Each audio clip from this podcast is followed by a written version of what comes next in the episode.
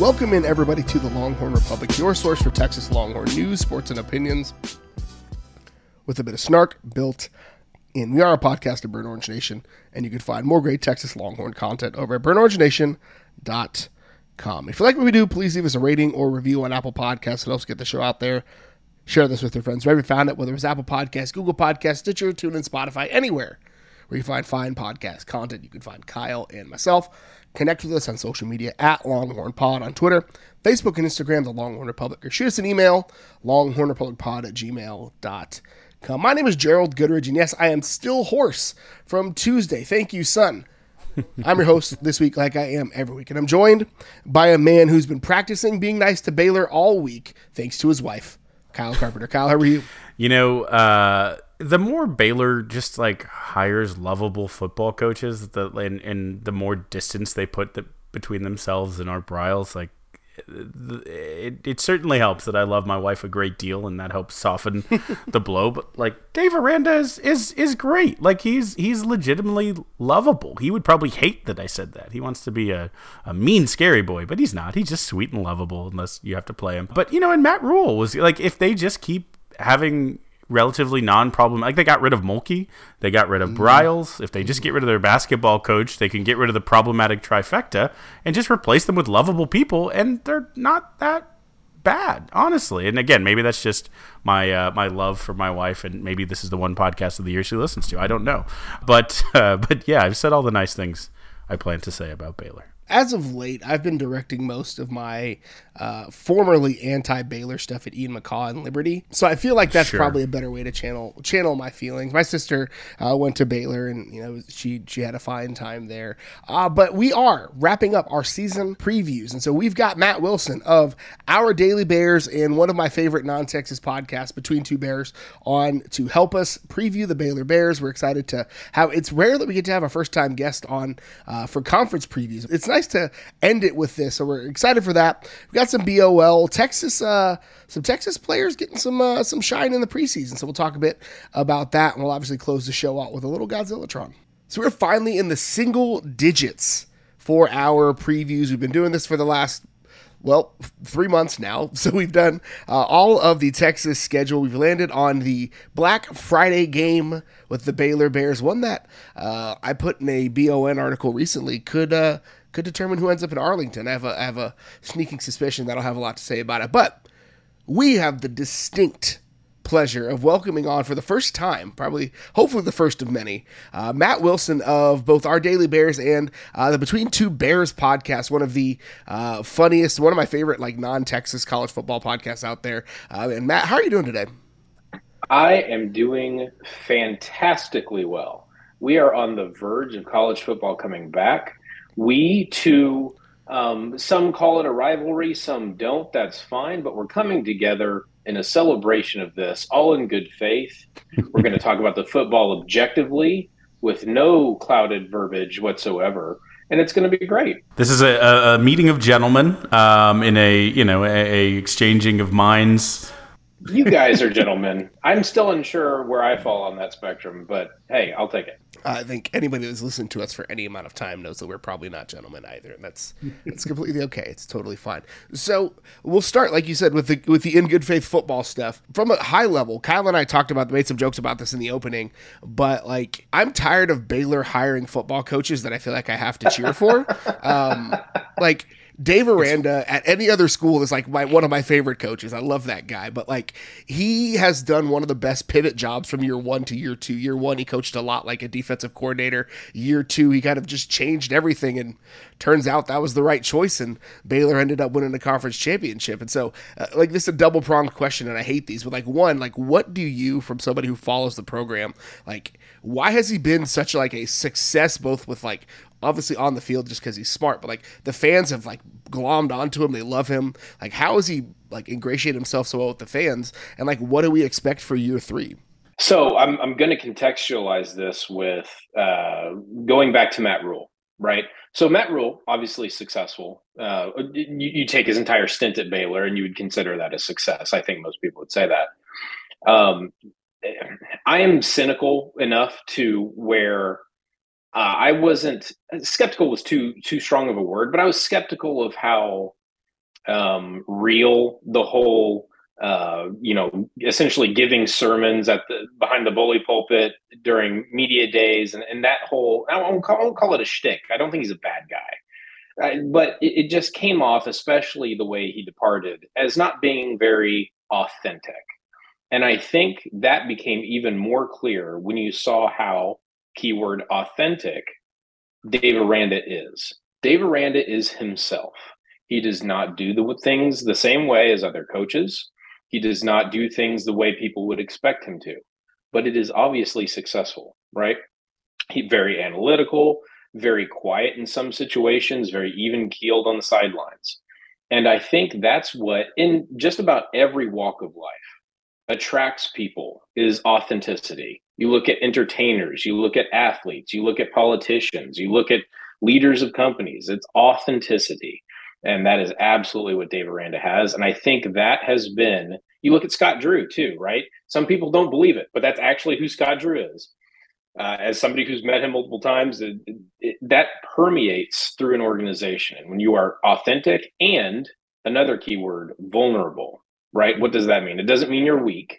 It doesn't mean you are less than. It means you are open to other ideas. You are self-aware enough to understand that you don't know everything. And when you make a mistake, you are willing to admit it. Larry Fedora, right? And you're able to correct those mistakes because in the end, nobody's perfect. You're going to make mistakes and you have to be able to be aware of that. How many times in the NFL we look at a team or an organization and you look at an organization, they have no idea where they actually are on the spectrum of success, right?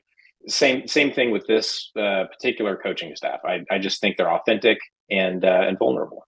It's wild that you say that, and you think about the narrative, the story that seems to be the truth, that Tom Herman and he are longtime friends, because I think the way you just described Aranda is exactly what every person who was ready to see Herman go at the end of his tenure, what they were missing, what they were lacking, a level of humility and not thinking you're the smartest guy in the room, authenticity and vulnerability. It is a little bit wild. I do hope that, it comes out soon that Dave Aranda, is torturing, snails in his closet or something. I need something to hate about this guy, because right now he's actually as lovable as Caillou, and I can't really. Hold on. No, we have to hit pause on that real quick. I don't think Caillou holds the popularity across the board that you think he does. Just saying, a lot of people hate Caillou with a passion. So I was just going for doppelganger status. I admittedly don't know that I've ever actually watched an episode of Caillou of that show. I think I was just going for twinning there, but no, I'm happy to just make a podcast specifically about what Big 12 coaches look like. I think that could be some fun, but let's again, we'll start with the football. We'll get to the good stuff at the end. And obviously the thing, like you just said, that makes Aranda so great is he is a football coach. He knows his stuff really, really well. Interestingly, right, with a Matt Rule leaving and the cupboard kind of going bare, knew it was going to be a rebuild year. I don't know if you call it an overachievement or just everything goes right last year to get to 12 wins, which is incredible. But you're kind of back in the cycle now where Baylor, is I love this stat. They are third lowest in the conference. They're actually also third lowest of all, Power 5 teams of returning production. West Virginia and Iowa State are actually the last two in that category. So, you have people going through the same thing right now in the conference. But you bring back about 47% of snaps back, losing, running backs, obviously quarterback battle, wide receivers, defense, the whole thing. But, there is going to be, without a doubt, a new look Baylor, Blake Shapen taking over at quarterback from Gerry Bohannon. Is there anything, just starting at the top, of an expectation from fans that, well, it's going to be 12 wins again, or let's see, where are Baylor people kind of at coming into this year with as much change after having the highs of last year? We'll get to the returning production piece here in a second, but from an overall expectation standpoint, right? I do think that this is the first year since. It was either 14 or 15, where the fan base is able to have an expectation for a team. Does that make sense? Right. There hasn't been any change. We're not expecting a year zero from a coaching staff. There is returning production to a degree, right? So I think naturally there's a ton of excitement from the fan base. And then you have people that really do dig into what this roster is going to look like, what the depth chart is going to look like, what some of the scheme details will look like. And there's excitement that comes out of that as well. So yes, there's a ton of excitement. Expectations are high, right? Especially coming off a championship. Nobody wants to say, well, actually, my team's going to suck this year, right? Nobody wants to do that. So I think naturally it reaches higher. That being said, right, I try extremely hard to temper expectations personally for teams that I cheer for. I really do try. But I'm also like, I am tuned into vibes. Okay. I'm a big body language guy when I watch basketball, and just vibes on how people react to questions. I just get the sense that this team is just as confident, if not more so, than last year's team. Confidence only counts for so much. I get it. I have been on record as saying, oh God, it's weird to say it again, but 12-0 is more likely than 7-5. I'm not saying Baylor will go 12-0. That's not what I'm saying. But 12-0 is more likely than 7-5. I just think there is a floor that has been raised so significantly since Dave Aranda's first year, even Matt Rule's second year, really, that not only the style of offense, but the ability to be flexible on defense. There's just so much that plays into that floor being right, assuming health, right? Assuming health. The expectation for me personally is that this Baylor team will be in the championship game for the Big 12. Maybe missing it by one game, because I think we're going to talk about it. This conference is going to be very weird this year.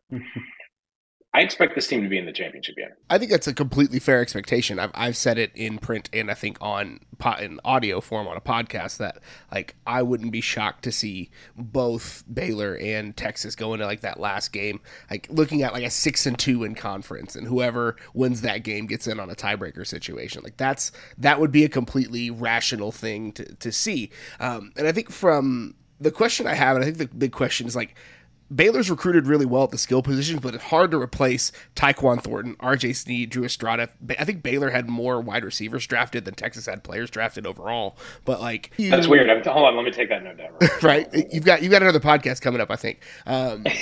But the cupboard's not bare. But, like, how do you replace those top end guys? Like, who's going to step in? Is it a troop like situation? Like, who are the names that are going to haunt my dreams? Because, like, I still have Tyquan Thornton flavored nightmares sometimes. Like, who's going to be the guy that I'm cussing their name in, like, a recap podcast in a very skinny nightmares you have, just extremely thin, very fragile looking nightmares. So yeah, let's jump into it. Right, that's the question for the of the two questions for the offense. The skill position refresh is definitely one of them, right? So let's talk passing game first. The wide receiver room, admittedly, is going to be the biggest question. I'm not really thinking that the quality of the wide receiver room is going to be as much of a question. The question is more so which names pop up, because there's a lot of physical talent that's still in that room. You have Monaray Baldwin, which, if you watch the Sugar Bowl, might be the fastest human alive. That was – the cameraman could not even catch up to Monaray Baldwin off of that jet sweep. Seth Jones, very physically talented. Armani Winfield coming in as a freshman. Unsure of where these freshmen will slot in, especially since you have players like a Gavin Holmes in there as well. So some names that even Baylor fans will have to adjust to. But it turns out tight ends also catch passes. And Ben Sims, write this down, somebody. I think there is a potential for Ben Sims to catch 12 touchdowns this year. I think he is a monster. Okay.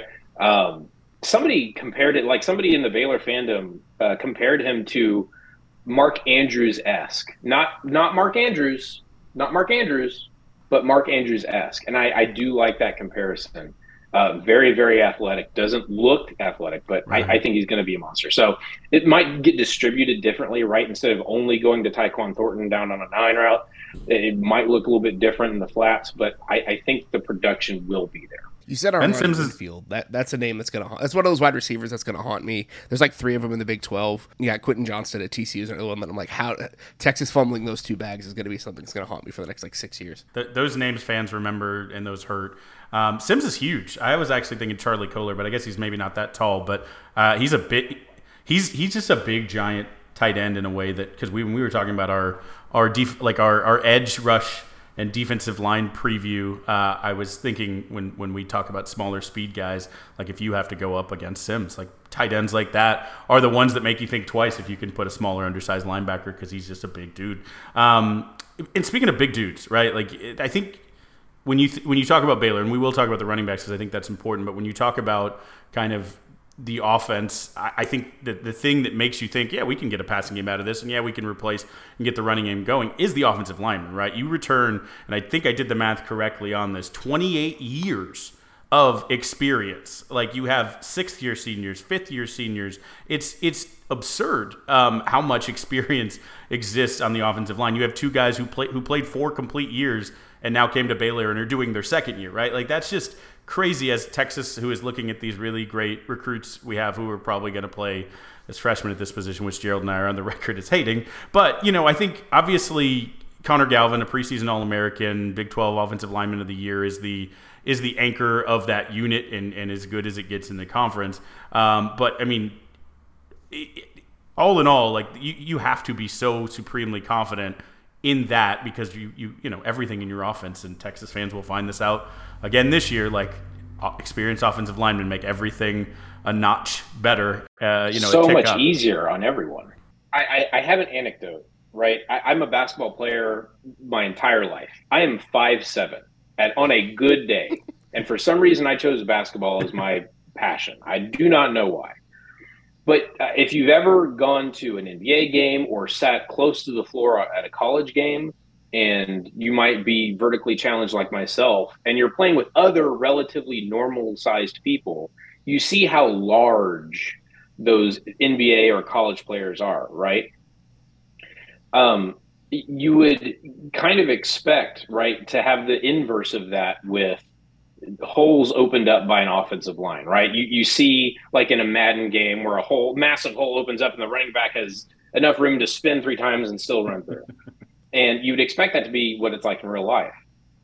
It was the opposite. It was actually, I believe, the Texas game. It was the Abram Smith cutback. Now, I promise I'm not trying to hurt feelings. I truly promise I'm not trying to hurt feelings. I saw it. We all watched it just the same as you did. We were angry, maybe different emotions than you, but we all saw it. We're numb at this point. It was shock. I think we were both shocked. But the hole that opened up on the right side, it wasn't the intentional running placement, but it was wide enough I could have gained 7-8 yards on that one. And that was the first year in the Grimes-Mateos system. Think about that. I just think with the experience, just in sheer years, right? And the experience of a 2nd year in the system, my God. That's why I'm not terribly worried, even if we had a running back room that was not as promising as this one. So let's jump there then, because I need to get Abram Smith out of my mind as quickly as humanly possible. I truly did not mean to do that. No, it's fun to think about, but I didn't mean to. I've been a Texas fan living in Oklahoma for a decade, so like I'm dead inside. It's fine.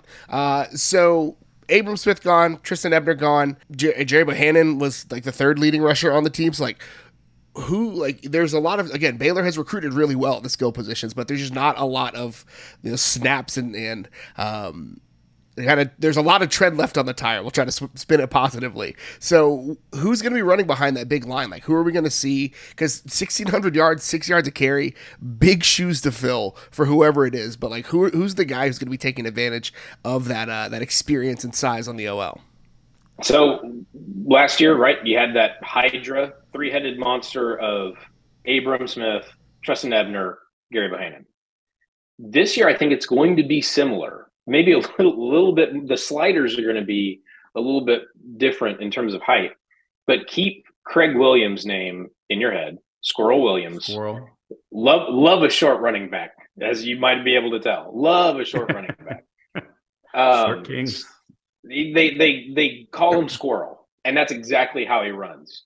If he's out in open space, very difficult to corral. Okay, so that's the Lightning, right? Then, you know, you have Josh Fleeks as well, who will be probably placed all over the field, right? He'll catch balls, he'll run it, I'm sure. But the kind of thunderbacks, right? Some of the bigger boys back there, kind of an Abram Smith replacement if you're looking to pigeonhole them in that way. Tay McWilliams, just a monster of a human being. It runs angry, doesn't have the speed that Abram Smith has, but just runs angry. Just very unfortunate for whoever who's in front of him.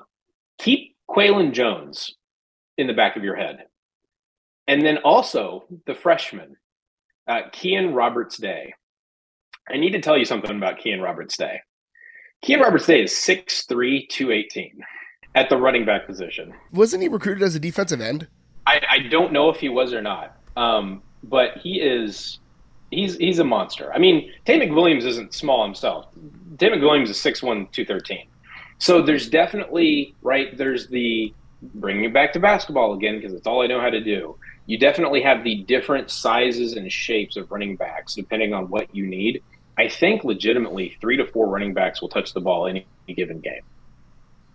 I like the production that can come out of that room. I really do. Health is going to be an issue for Squirrel Williams, but the rest of them, I think there's going to be a lot of production there. I think especially in the college game, unlike the quarterback position, when you have multiple running backs in a college football offense, like that's the way to go about it. Like you got to have bodies. It's the only way to go. It's why Roshan Johnson is a preseason all-conference player because Texas needed bodies and he moved from quarterback to running back.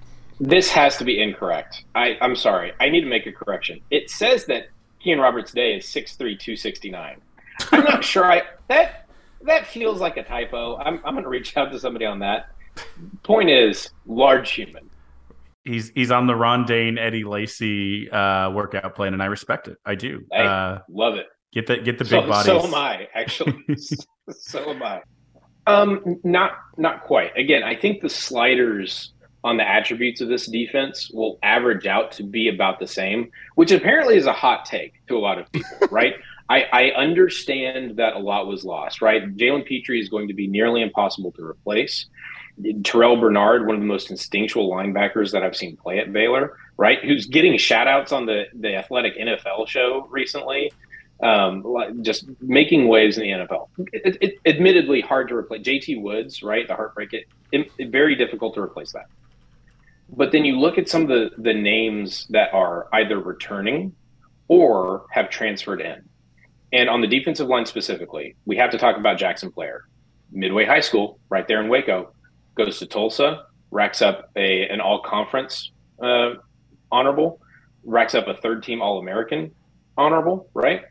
The guy can play. The guy can play. So you have Ika and Jackson Player kind of, you know, muddying things up there. Gabe Hall recently just made the freaks list. I can never remember who puts out that freaks list, but Gabe Hall, absolute freak. Cole Maxwell is a name you'll hear around the quarterback quite a bit. This defensive line is legitimately 6, 7, 8 deep, depending on how you want to look at it. There are players that would start in that second unit at a good number of other Big 12 schools. I do think that when you talk past, like, to me, this defensive line serves the main purpose of that, stopping the run. And they do so much more than that, right? But when you can push that pocket back, collapse everything else, create opportunities for others, it opens so much up in this Aranda defense. They do a lot more than that, though. But I especially think that these outside linebackers, which I assume we'll get to later, it just makes the job of everybody else so much easier. So that when you do lose a Jalen Pitre, when you do lose experience at cornerback and safety, maybe it gets papered over in that earlier part of the season. Later on, they get acclimated, and it's also it's a lot easier to play defensive back when the quarterback's running for his life a lot. That's gonna come back to bite me. I think it's gonna be a theme for the Texas game when they played Baylor. But you mentioned linebackers, and I don't know if I've ever gone from like excited at a potential to deflated when I saw Josh White hit the portal, because I was like, Texas needs linebackers. Throw everything at this kid. I don't care what NIL check you need to cut. Get this kid. And then I was like, oh wait, he's a linebacker from LSU. He's not going anywhere other than Baylor. Like there was no. As soon as I realized that connected, I was like, whatever, let's just call it a day. So that linebacking crew is going to be really good. Again, White is a kid who was a top 150 recruit coming out of high school. Things didn't pan out as he thought they would at LSU, and so now he's coming home to try to do something in the Lone Star State. So that linebacking crew's got to be a strength of this defense, and as Baylor tries to get back to what Dave Aranda expects from his defenses, it's nice to have a crutch like that. I love Josh White. Just kind of researching him, looking into what he can do, and just honestly, I hate reducing players to like that's a a specimen, right? I don't like speaking. Dude is a freak. He is a monster athletically, and he may not start. Think about that. Will Williams might be better suited immediately. I think Josh White will eventually start, but Will Williams almost equally athletically. This linebacking core will definitely miss Terrell Bernard, but will not, I think, degrade too much in quality, because you do have another year of Mike Jones, who's definitely going to be a exactly. I'm glad somebody said it. Thank you. Kyle's in Houston. It was on him. I big shout out to H-Town. I miss it. So we have Mike Jones, who's a big play in one way or the other linebacker. You have Dylan Doyle, who's locking things down, right? Who thought a Big Ten linebacker could come in and play in the Big 12? Not I. But Bryson Jackson will also get his name called a bunch. It's just a good collection of guys that I think are going to be a very cohesive unit. Last year, that linebacking core did rely on Terrell Bernard a ton. They did rely on Jalen Pitre, essentially playing linebacker a lot of the time as well. I just think this is a unit that has actually been upgraded, which is kind of weird to think about.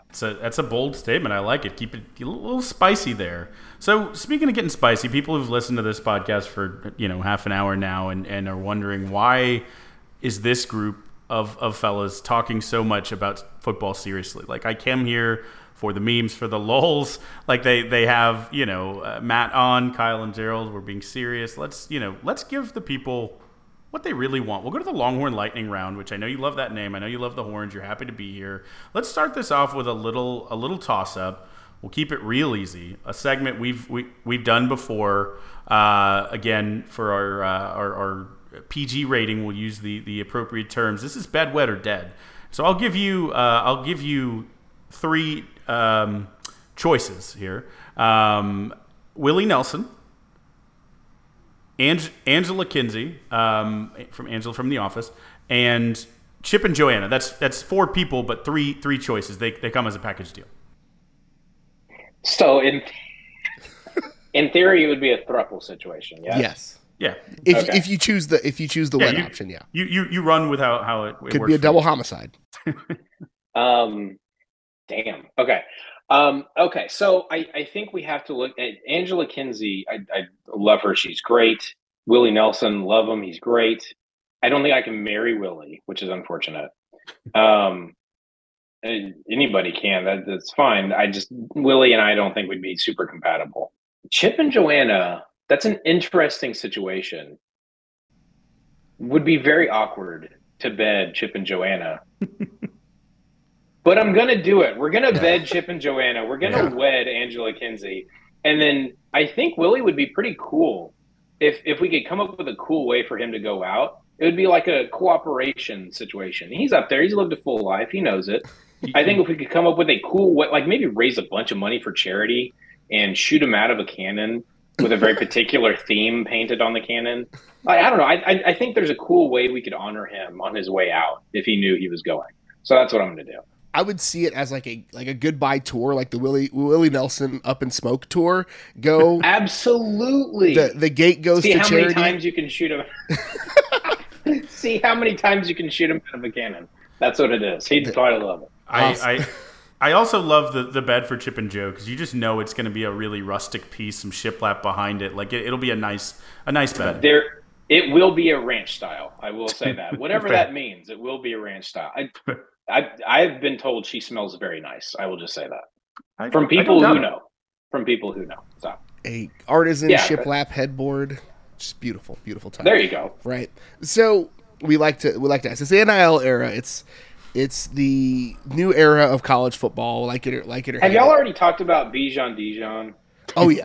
Okay. We did, and that's what it's about, right? That's what it should be about. Loved that. It's as good as it gets. It should not be about Ferrari. It should not be about Lamborghini. I'm not saying they can't. I'm just saying the spirit of this whole thing is DeColdis Everett doing the AC slot, which, by the way, I had production notes that I wanted to give to the people creating that commercial. I was like, they should make it like him being upset that he's not DeColdis anymore. And it's the AC. Anyway, sorry, continue. There's a lot that could happen there. Like you say that. The reason why I was able to get over the Kansas loss last year so quickly is because that kid did a go for two ad with Applebee's. Applebee's pick two. How could I stay mad at you? Like I can't. I cannot. You just beautiful, beautiful man. So we do all that crosstalk to ask this question. You could pick any Baylor athlete, any sport, any era. Who would be the person, and what would be the brand or product that they would be selling? The first thing that came to mind is like, if Skechers came out with a shoe for people that like need to make sure that they're stable and upright a whole bunch, Bryce Petty for Skechers, because of the Oklahoma State trip and fall before the goal line. The other one would be like Bengay or something similar, like Tiger Balm for Lake Seastrunk on his long run, where he like essentially pulled a hamstring on the way to the end zone. I'm trying to figure out maybe. No, I shouldn't say that. I won't say that. We'll take that one off here.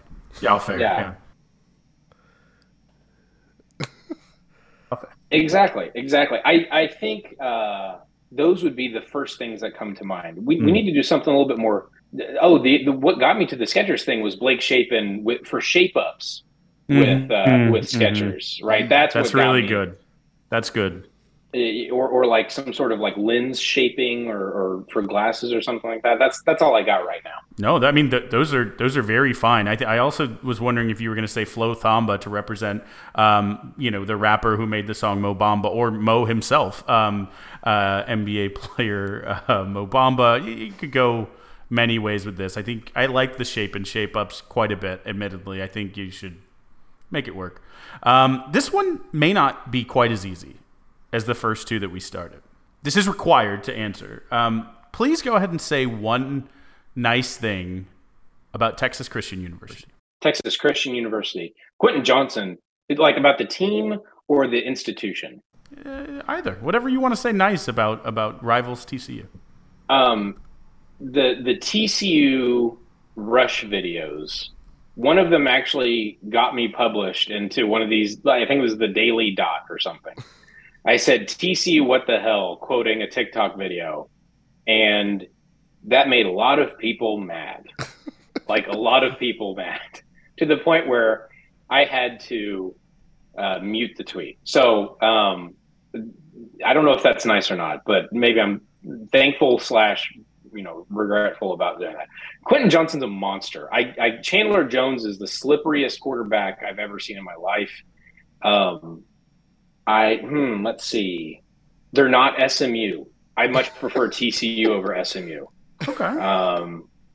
I can go because I mean there's a link there, right? Like just being in the same relative kind of spot in a conference, right? Being the private school and doing that whole thing where you get that stigma around you. I feel a regretful like brotherhood with them, to the point where we can hate them best. Nobody else can hate them better than us. We can hate them best. You mentioned Twitter, and you were at the center of controversy recently on Twitter, and I legitimately don't know what you're talking, like which issue you're talking about. Several. The one that got you in timeout is the one that I'm specifically thinking of. Okay. Yeah. And so right. I want you to just we're giving you this open platform, and you had the perfect Notes app apology, but I think for our listeners, we want to give you an opportunity to clear the air about like your stance on elder abuse is really where we want this.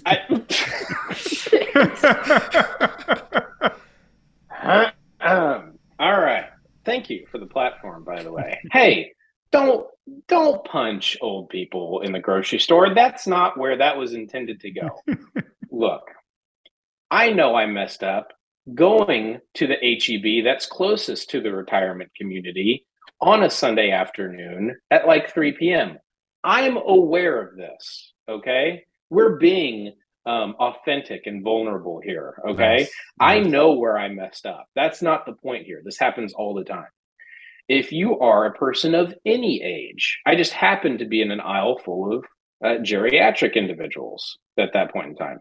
A person of any age or ability, if you are just completely unaware of the people in the aisle that you are in, you're parked catty corner, like next to the big pole that you can only get around on one side, and it's a narrow aisle anyway, and you're just sitting there reading what's in the can of peaches. Dude, it's peaches, man. Let's go. Like, I can understand needing to read the labels of certain things. I get it, right? It's important. It's information that's there that you might need to read. There might be a lot of choices that you were not expecting. That's fine. Get out of the way, and then move your cart, and then come back, which where you're a little bit more nimble and stuff. If you can't get out of your cart, that's fine. Just be aware and say, hey, sorry, I won't be long. Just give me a second. I am the most patient, understanding person in the grocery store. I apologize to anybody if I even walk near them. So this is not who I am in real life. I just needed to vent that frustration. And unfortunately, the elder population caught my frustration at that particular point in time. And boy, that did upset some people. You heard it here first, folks. When he doubled down and tried to kill Willie Nelson, Matt actually does not advocate for elder abuse, though we will be tweeting that specifically when we advertise this podcast and see, you know, if it does numbers. But, you know, Alex Jones has taught us that our dear folks on the internet and the greater world aren't able to actually discern satire or people just saying things they don't actually believe. So, Matt, we're here to give you that platform to redeem yourself to all of our millions of listeners. So I'm glad you were able to do that. I have one final question. So, no one thinks this is actually going to happen, but you know, no one probably thought Baylor was going to win 12 games coming off of a 2-win season previously. So let's say Texas makes the ultimate turnaround. Again, caveat: I don't think this in any world with a million simulations happens, but makes it to the college football playoffs. They make it.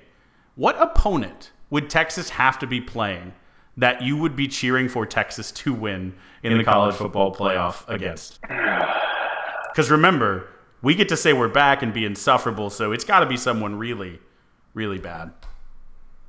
That is Liberty is up there. Fair, okay. I think Liberty is definitely there. It's a good answer. Yeah.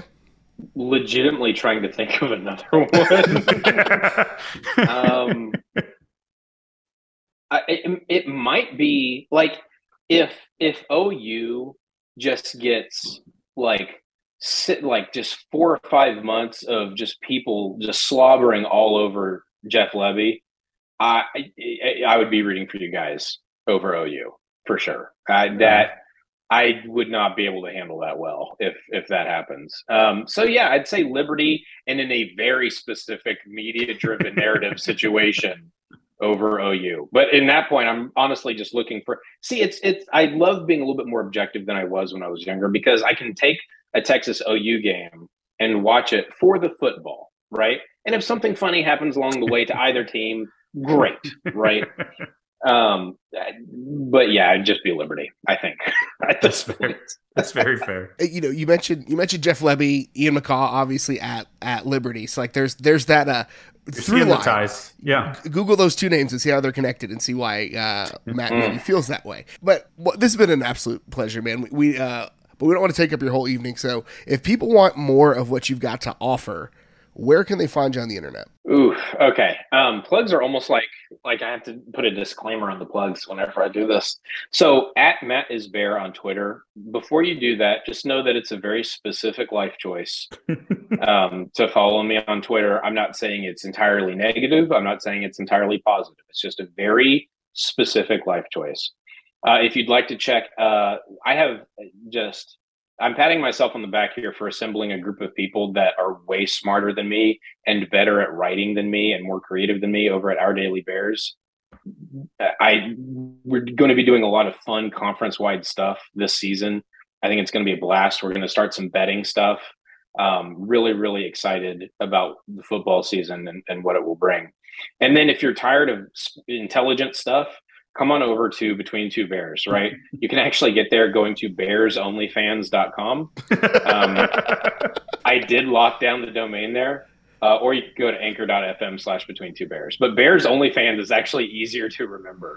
So go there. I can't imagine there's not someone somewhere very mad when they go to try to get that domain. A very specific niche. It is a very thin tightrope that we walk in the digital arena with our particular podcast name. I'll just leave it at that. I am just shocked I haven't gotten divorced yet. Like when my wife, what are you listening to? Like, I'm just shocked. You're shocked. I'm shocked. My wife legitimately told me, Matt, if you're going to tweet like that, please just wait until you up your life insurance. That's something she said to me. At least she has her priorities right. Like let's just. She does. She does have her priorities. That is true. It's always dangerous out here in these tweets. So I hope everyone chooses to follow Matt. Maybe just for a week. You know, it's fun. A trial period. Yeah, exactly. Yeah. See how you like it. If it's to your taste, but very fun. It won't be boring. I know that. Neither with this podcast and you're. A fantastic! You go in the all-time favorites guest list immediately. So thank you for coming on, spending some time with us. This was great. So sweet. Thank you guys so much. And I'm ready for football. Week 0. Let's go. Nebraska and whoever they're playing in Ireland. Let's go. What did the Irish population do to us for us to force that upon them? It's really my last point for today. That's a long historical conversation. All right, Gerald, let's bring it back, Burn Orange, take a look at the world through some burnt orange lenses. And I think we start with the most burnt orange of them all. I don't know if you know this, Gerald, but since he was a child, he has bled burnt orange. I'm, of course, talking about one Sam L.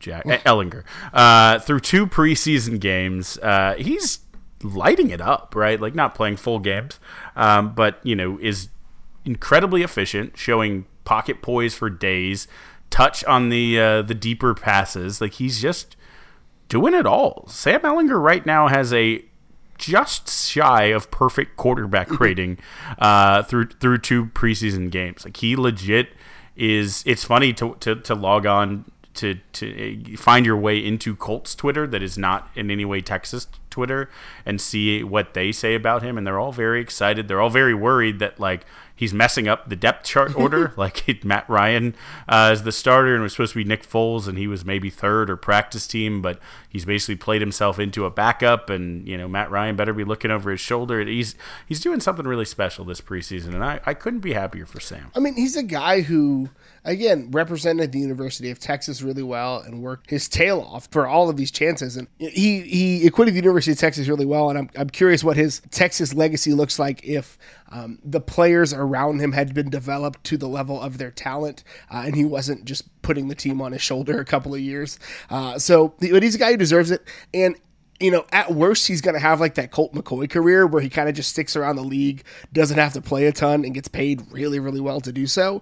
But he's got an opportunity to carve out a little spot for himself in Indy, and it'd be nice to see him at least on the Sunday roster suiting up as the backup option for the Colts. Yeah, 19 for 22, 224 yards, 4 touchdowns, 0 interceptions. That's 19 for 22. Only 3 balls haven't been caught in the preseason. He's doing very well. Other Longhorns who have caught passes from Colt McCoy, Colin Johnson, another good week, had a really solid catch. And then Little Jordan Humphrey, a player who badly wants a spot on the Patriots team. He's had some good, receiver possessions. He's trying to make the bottom of that depth chart, but the way that you do it, he had the special teams play of the week in the NFL preseason, basically, with all of the grit, work ethic, effort, and athleticism required to perfectly down a punt. He did it all in one play. And I think, if Bill Belichick is still Bill Belichick, that play right there probably just secured that he just made the team. Yeah, I mean, that's the way, if you're one of these edge guys, to make sure you make a roster and get to hang out, is making special teams plays. And it was textbook. He split the defenders as the gunner. He got in position. He kept the ball out of the kept his body parallel to the ground, pushed the ball back out of the end zone, and down the ball at inside the 5. That is textbook. That's a way to, again, as a guy who's kind of a tweener, to make your name and get to have your cup of coffee. Absolutely. And another guy who taking advantage of the opportunities that presented himself, Brendan Schooler, also on that Patriots team, got his first NFL interception. Won't count because in the preseason, but he'll always have the memes. But it was kind of overthrown and thrown right to him, but he sure as heck caught it. He didn't always catch everything at Texas, but that's okay. But he might just find a way on that same team. And watch out, the Patriots might be a contender for most Longhorn Havanist team if they keep picking up these Texas guys and finding a roster spot for them. So we'll continue to watch the preseason because it is fun to watch these young guys kind of who may not be fully developed and ready to contribute on Sundays in the middle of the season, get some PT and some Longhorn shining through for sure. Just a bit of good news is school started this week. Monday, we went back to school. It was also, we mentioned, our Directors' Cup defense, 4 national championship coaches, and one who made a national championship, Mike White. All were rewarded by Crystal Conti with generous salary bumps. Their national championship bonuses for Howard Jaffe, Eldrick Floreal, Vic Schaefer, and Texas golf coach John Fields. So excited for all of them, and I didn't see exact numbers necessarily. You can always do your Freedom Information Act lookups if you so choose, but it was reported that they were compensated for great seasons as we head into defense mode. Speaking of golf, one of the cooties, actually both cooties are on fire, but Parker now earns his first professional title. He's on the PGA Tour Canada, kind of the third level, if you will. Won Manitoba Open by 8 strokes. That kind of play right there. He'll be on the Corn Ferry before you know it, and with his brother. In 2 years, they'll both be on the PGA Tour. Love the cooties.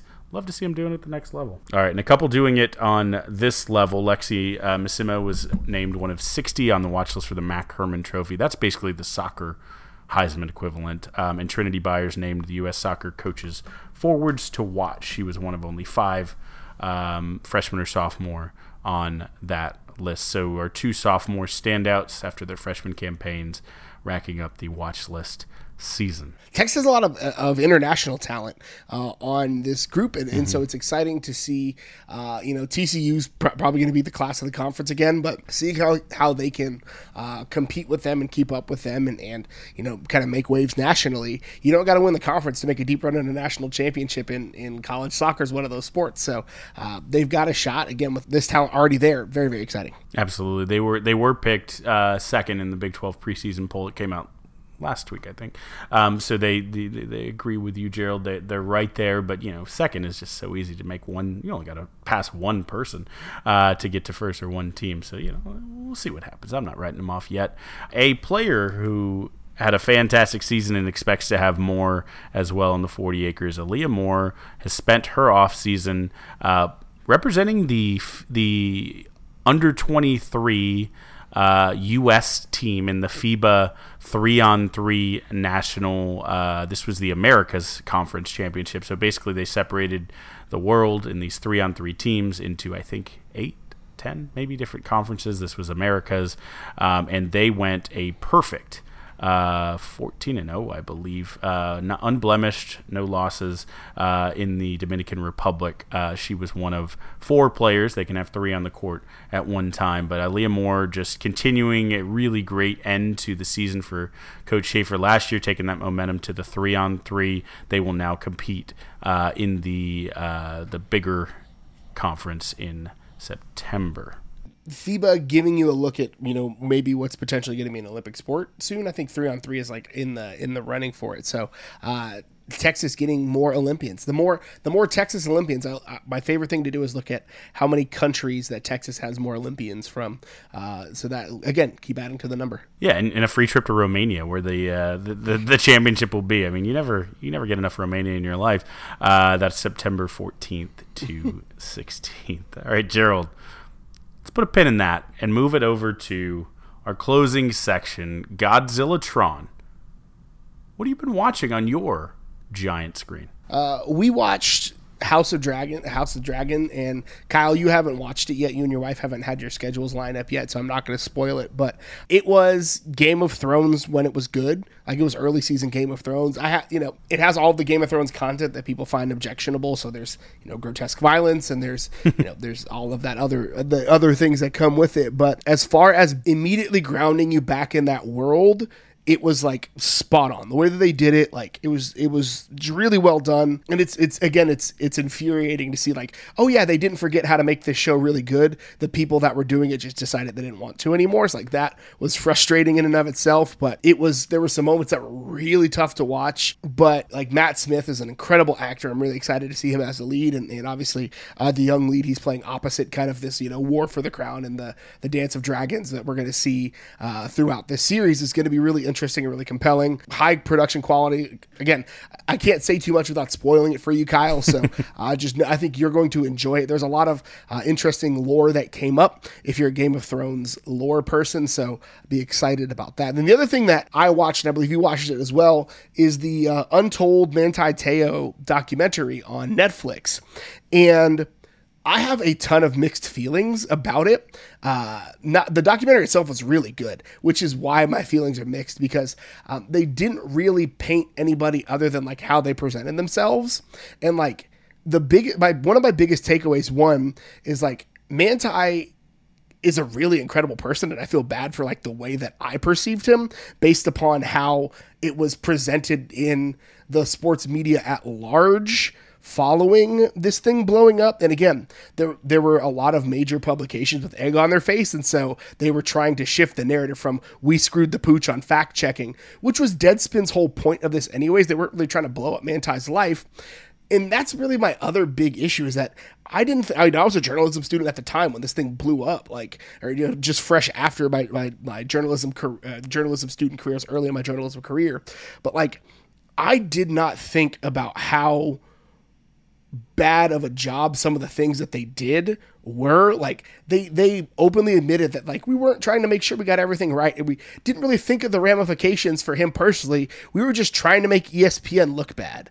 And like, that to me is really frustrating and infuriating. They only gave him like an hour to respond before the story came out. Like, there were just these little things that gnawed at me. And, you know, Deadspin went the way of the dodo. It's still around, but it's kind of not what it used to be anyway. So they kind of got their comeuppance for some of that a little bit. But all in all, like, Manti Te'o deserves to have his name rehabilitated is the wrong word, because he didn't really do anything wrong, at least based on the facts that we know. Like, there could be 1,001 other things, but long story short, really good documentary. They're the same people that did the Malice at the Palace documentary. That was really, really good, like a year or so ago. So watch that one as well. But I really thoroughly enjoyed it. Yeah, it's 2 episodes. We just finished, my wife and I just finished the second. And it was interesting because she had like an understanding of the story that had happened, but not as much depth and not as much understanding of Manti Te'o, and maybe not as much understanding of Notre Dame, the myth-making machine, historically, right? She understood the it was a wild story. I think that's the whole point of this Manti Te'o story, even before the catfishing part came out, but just the girlfriend and grandmother, the like, you know, so that was a period of college football, and not that we don't still, but we just loved the suckly, sweet little narratives, you know, and they went, like, I mean, Tim Tebow, for instance, went far beyond the typical fan base of the sport. And I think there was a backlash, and again, it doesn't help that it was Notre Dame, and it's, you know, everyone hates Texas, but like everyone hates Notre Dame. Like, I think a lot of the things that people didn't like about the kind of entitled nature of Notre Dame as an entity were projected onto Manti Te'o as the whole thing happened. And I think Gerald's right that like a seemingly very incredible, like, you say all the right things for the documentary, I guess, but just nonetheless, the way that he spoke about how this affected him, you know, how quickly he forgave the person who did it to him. It wasn't necessarily, if you haven't seen the documentary, it certainly goes into the details of it wasn't that simple, right? There was a lot of ramifications that, you know, certainly affected his career and just him as a person. I actually ended up doing some researching, and I forgot. I didn't realize he was still, up until last year, I think, on a roster. Like, he was in the NFL. It was a different career than we kind of all expected for him. That Heisman Trophy video of him, Johnny Manziel, and Colin Klein was like, they had a combined, you know, Manti Te'o for sure had the longest NFL career of those guys. But I kind of forgot. I knew him as the punchline, the caricature, the guy who had this crazy story. I forgot, you know, he carved out a solid 7-year-ish, 8-year-ish, I think, maybe 9 even, NFL career. And you know, watching his highlights in college, forgot how much of a force he could be. It is interesting. It's interesting because a lot of people still, if they haven't seen it, I've talked to, don't believe it. It's just like, no. He knew he was something. It's crazy. No one could be that. Like, still years later, as we're more familiar with catfishing. So I encourage everyone to watch it just to think about that. And I mean, it's a double layer. The catfishing in the Mormon community is certainly a prevalent thing in the past few years. I've actually seen read some articles and talked to some people about that very thing. And then the Polynesian community, you have two kind of smaller communities that are somewhat like traditional and slightly repressed. So you have like a very target rich environment, and Manti Te'o was the perfect like powder keg for all of that. So I agree. I saw him in a much different light, very different than when I was 23 or 24, whenever the story broke, and I was kind of very sarcastic about it, and, you know, probably contributed to the memes that his family and him, you know, saw, and just, you know, you forget about that as the person. I, however, am a pretty genuine and huge Deadspin fan, and always had been. I mean, that was like my homepage on the internet. That's where I logged on and would just pretty frequently. There was things that haven't aged well, but it was irreverent, and I was 23 and 4, and then that sit with me. But I came away slightly different, Gerald. I thought that though Deadspin may have done some things with their, you know, fair and balanced reporting and giving Manti more time to respond or whatever, I do think that they were basically trying to write a how did ESPN fail so badly. They were so quick to, you know, go for this treacly sweet kind of story that no one literally Googled this person's existence even once. They themselves were catfished, right? Like that, and so I thought Deadspin was breaking a story, and then it absolutely got completely out of their control. And I don't know, as a young journalist who lived in a little bit of the wild west of early internet, I also got that. So I was of a few minds watching it. I think it was a good documentary. I don't know that I came away necessarily changed on anything other than like a great deal of sympathy for Manti, but I thought it was very interesting and certainly worth a watch for anyone who's even remotely, you know, curious or lived through that time, or maybe didn't and just wants, like my wife, to kind of find all the details. I do think that it's a pretty like awful thing that the Naya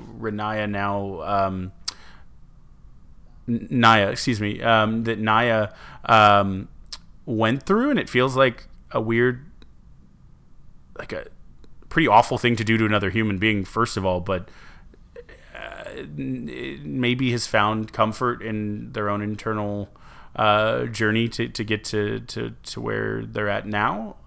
But I don't know. I went balancing between like, oh, good for them, but also like, man, you really like, you certainly like destroyed this person's life. Like, I don't know. I left with a lot of mixed and conflicting feelings, but not about the quality of the documentary. I think it just was a bit provoking. I would have honestly been curious to see Manti react to understanding about the transition, that now Naya is female identifying, and like, so I wanted a little bit more, like, take that next step of like, all right, we're here now. What are the people involved? What are they? How does this change things? Yeah, and I think that was definitely something that I was hoping for, a like Last Dance style Michael Jordan watching on the iPad kind of reaction to that. I thought that would be an interesting way to end it, because I think that has a lot to do with what happened and why it happened. I think Naya talked about how he never really felt comfortable in kind of finding a new way, because that's really where the Lene Kakua thing came from, was just trying to find a way to express who she felt like she was on the inside, rather than who she presented as publicly. And I think I feel like they let her off a little bit in some spots, and that's another conversation for another day. But all in all, if you don't want to watch the documentary, watch Manti's speech at the end, the last like 3 minutes of the documentary, where he kind of talks about like his almost life's calling following this, and how he feels like he can turn this into something for good, and he can, for all the people that were mean to him on the internet, like Kyle and I probably very much were at the time, showing people that you can overcome things like this. And like, that was that, like they ended it really well. And I think that's what one of the most endearing moments of the thing to me was, like him seeing his growth, and like, he was still a kid when all this happened. He was, 21, 22, this was 10 years ago. He's close ish to our age, early 30s now. And so seeing the maturity in him, and kind of seeing him, talk about the impact that counseling had on him, and the impact that all of these things that kind of changed how he perceived it. And you talked about forgiving himself. Like, I know you forgave Naya, but did you ever forgive yourself? Like, that was kind of where the documentary turned for me. But all in all, really, really, really well done documentary. Obviously, you and I, as people who studied both journalism and like long form storytelling, we could nitpick it all day. But all in all, great documentary. You should check it out. That's all we've got for you this week. Kyle, where can the good folks find you on the internet? Oh, you can follow me on Twitter at Kyle Carpenter. You can also follow the Texas Pregamer at Texas Pregamer. You can follow me on Twitter. I am at GH Goodrich. Follow the show on Twitter at LonghornPod. Facebook and Instagram, the Longhorn Republic. Or shoot us an email, longhornrepublicpod@gmail.com. Thank you so much for tuning in again this week. Next week, we will be previewing the defensive backs and the linebackers. Will also have some more great preview content for you. We're still working out our guests. But until then, hook 'em. Hook 'em. I'm sick.